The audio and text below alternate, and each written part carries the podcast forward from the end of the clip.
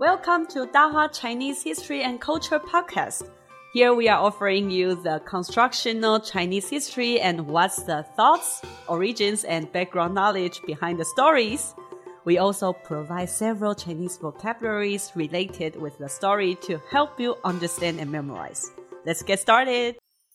Hi everyone, I'm Jill, the co-host and a Chinese language teacher in Dahua Chinese. Hello, I'm Caroline. I'm the founder of Dahua Chinese. Today we're going to talk about a very important person in Chinese history. Why? Because he discovered metal. Oh, yeah, in prehistoric times, we have seen many traces of metals melting. They smelted bronze to use as their weapons. Chinese history was processed into the Bronze Age in prehistoric times. Bronze was very important during the first three dynasties, which are Xia, Shang, and Zhou dynasties. In the earliest time, when they discovered 发现 the metal, it is not just made into weapons, but also some tableware like spoon, forks, etc or for sacrifice. Am I right? Hmm, I would say chopsticks more. but for those all those usages, I think they might come later. Initially, when everyone discovered the cool and shiny things, they found it very hard and probably could hurt people from certain angles. So they used it more on weapons in the beginning. Oh no, that's so sad. This powerful things was initially used as a tool to harm others. But how did they discover it? Um, they used it for hunting first because it's hard and sharp in some angles. But yeah, the killing can be a purpose since they would need to defend themselves. You know, there's many things would happen in ancient times. So yeah, so in the records, it is said that one day it rained heavily, and then everyone discovered something shining being washed out, so they began to study it. Aha! Uh-huh. Another accident. Hmm. Just like how 燧人氏 discovered 发现 the fire 火. Yeah. okay. If we go back to the primitive era, maybe everyone could think we are very smart. 聪明 mm. or 有智慧. I know so many natural resources, 资源 after all.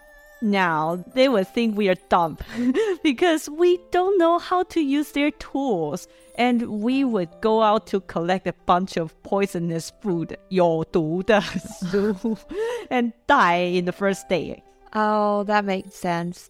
Now I start to feel how strong and wise 有智慧 our ancestor is they can tell what is edible in the forest. That's awesome. Yeah, that's really the wisdom, 智慧 for elders. Okay, that's back to the main character today. This powerful person name is Chi You. Can you introduce to us more about his record in Chinese mythology? Mm-hmm. He was a tribal alliance leader who helped Yan Di in their war to fight with Huang Di another tribal alliance leader. Yeah, he was once again the tribal alliance leader, 部落首领. So their tribes, 部落, was the earliest one that smelted bronze. As they found the material was harder than stone and wood, they made it into farming tools. They also burned forests and used the tools to make their land. I see. Mm. So their agricultural development was particularly fast. Yeah, because they are part of the Yandi's tribe, right? Yeah, so as we said in the previous episodes, tribes would call themselves in the thing they are good at or familiar with. So why not call them Brown's tribe, 青铜氏, or farming tribe, 种田氏?种田氏 sounds so weak. oh, yeah, but we also talked about it before, like tribal groups might have some representative animals, and they use these animals to name their tribes, like wolves or like leopards, lions. I have a bear, something. And uh, so for Chi You, their tribe was called Jiuli, which means snake in the language of a thousand Chinese ethnic group. Maybe they worshipped snake more, but nowadays, some ethnic minorities in southern China also believed that the Zhou tribe, the Zhou Buluo, or Chi You, is their ancestor. Okay, before we start hearing the story, let's first talk about the three keywords related to Chi You. The first one, 祖先.祖先 means ancestor. Number two, 部落.部落 means the tribe. The third one, 金属,金属 means metal. The meaning of 祖 is the people from the past or the founder. 先 means in the front or in advance. So, 祖先 means ancestor. Mhm.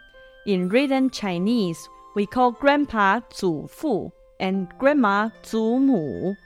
We can say 皇帝是我们的祖先. The yellow emperor is our ancestor. 嗯哼，炎帝也是我们的祖先。The 炎帝 is also our ancestor. Yeah. So Chinese people would say themselves as 炎黄子孙. They are the descendants of 炎帝 and 皇帝. So the 炎帝 and 皇帝 are their or our 祖先 ancestors. Yep. Okay, next, 部落, which is tribe. Mhm. We can say, okay, Caroline, can you make a sentence for us? Okay, we can say 皇帝的部落是有熊. The yellow emperor's tribe is called I have a bear. or we can say 炎帝的部落是神农. The 炎帝's tribe is the 神农, which is the farming god. Okay. The last one is 金属.金属 is metal. 金 itself is gold. And as a radical, it indicates the words related to metal. For example, 钱 money in Chinese. The left part of the word is 金. Mm, golden things. So, 蚩尤发现金属. The 蚩尤 found the metal. Okay, so we have the three words 祖先, the ancestors, 部落, tribes, 金属, metal. Let's get into the story. It is said that Chi You was the leader of tribe Bulo in the land in the east of what is now China and had 81 brothers. They were fierce and always fought together. In the legend, he has three heads, four eyes, six arms, and three legs, while his head is made of 金属.金属 is metal in Chinese. Each of his hands held one incredibly sharp weapon, while he ate sand and stone as food. He also had horns on his head. It sounds like he is only some creature from mythology, right? Interestingly, some historians studied these legends and found connections between these descriptions and actual historical events. According to historians, Chi You was actually a ruler of many tribes in East China at that time, and his 81 brothers were actually 81 leaders of 81 tribes Their head were made by metal 金属, several arms with weapons, are actually due to this group of people who may be the first ones in China that mastered how to use 金属 to make weapons. This made them perfect at fighting like monsters and as dangerous as Avengers in combat at the time. With these 金属 Chi You and his people started to have the ambition to conquer the whole of China, and they did defeat Yan Di in the first few wars until Yan Di came to Huang Di for help. As the good guy, the savior of the world, and the symbol of justice, peace, and love, naturally, Huang Di helped Yan Di as he did in other stories. Thus, Chi You fought the alliance of Yan Di and Huang Di. And as all good stories go, the evildoer, Chi You, almost won using his weapons that made by the metal, 金属, at first, but the good fellows, Huang Di won in the end with the help of the gods. After Shi died, some of his guys regretted the bad things they did and joined Huangdi and Yan Di, starting new chapters of their life that only did good things. And the combination of these tribes of Shi Huangdi, and Yan Di became the ancestors of modern China. This is why these three are called the three ancestor 祖先, of Chinese people. But, Shi courage and fighting skills are still honored by the people afterward, and he was worshipped as the god of war in China. And some ethnic groups in China see themselves as the direct descendant of Shi and have festivals for him every year.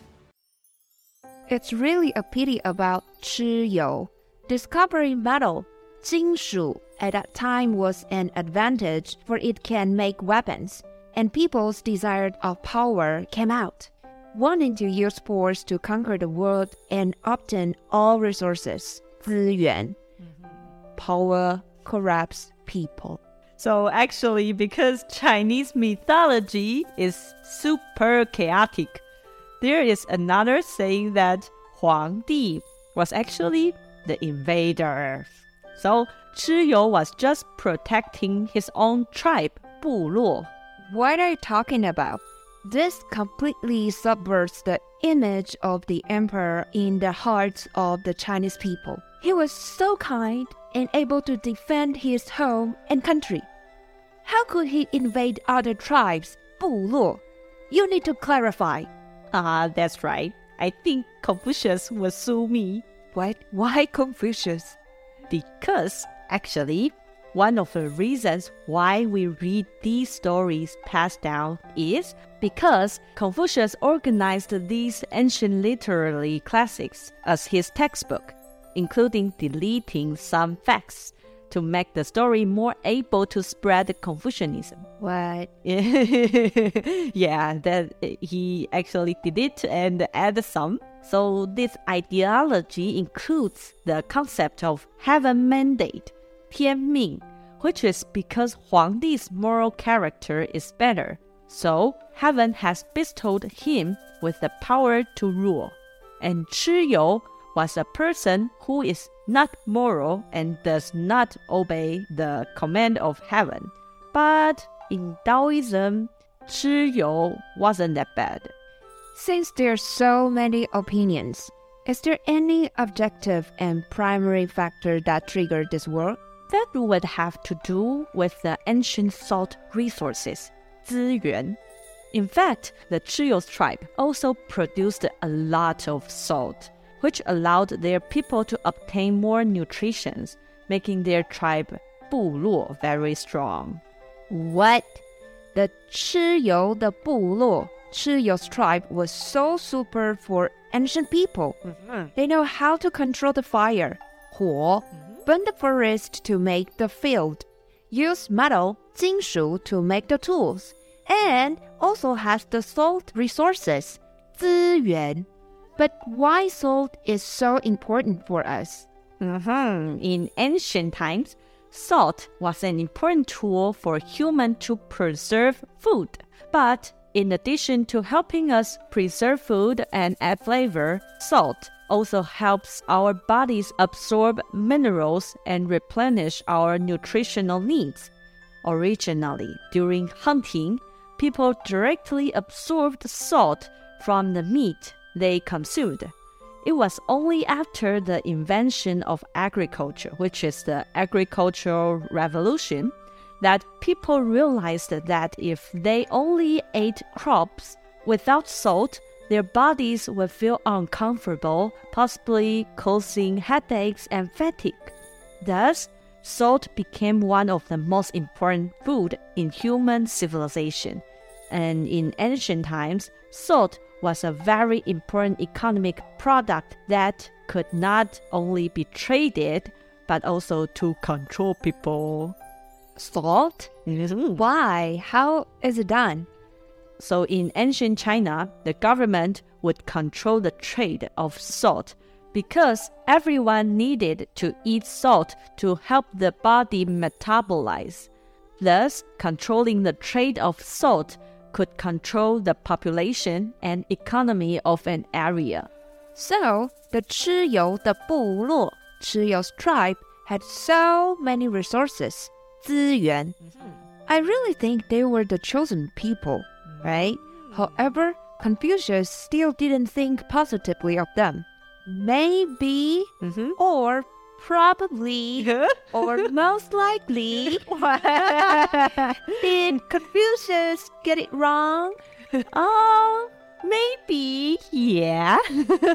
the Taoist philosopher Dao Jia, the Zhuangzi, believed that Confucius was wrong in his assessment. He believed that due to the strong productivity of Chi You surplus food could become the private property of the people and providing a driving forces for civilizational process. That's a good and healthy tribe, 部落, on using natural resources, 自然资源. Although it is different from the existing concept of 蚩尤, I really like hearing different opinions like this, hmm. and I believe our audience does so. Yeah. It can enrich our thinking. That's right.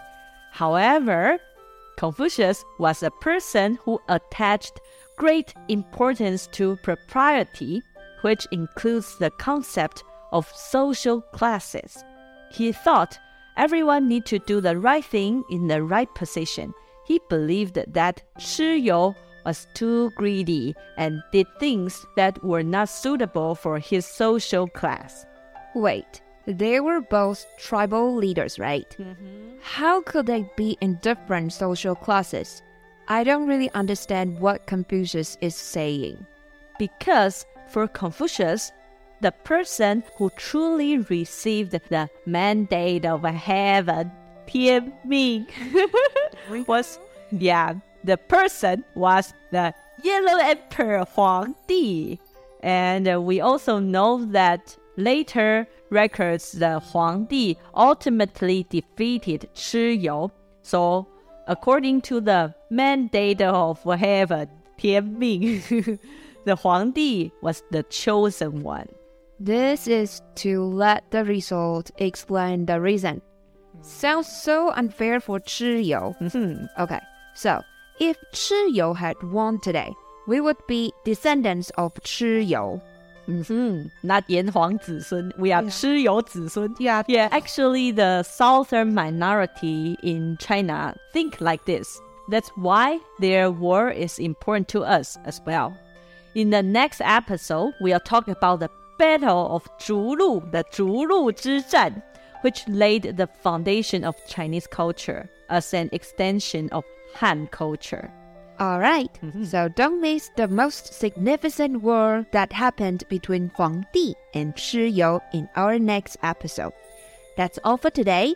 If you want to know more about the vocabularies we mentioned today, the link is attached in the description. Also follow us on Instagram, 大话 Chinese. You can also leave your comment below. We would love to hear from you. Mhm. If you are interested in a clear framework of Chinese dynasties, historical background, art, and lifestyles in different periods, don't forget to subscribe to the podcast. Great! You can support us by click the link below or give us a five star rating.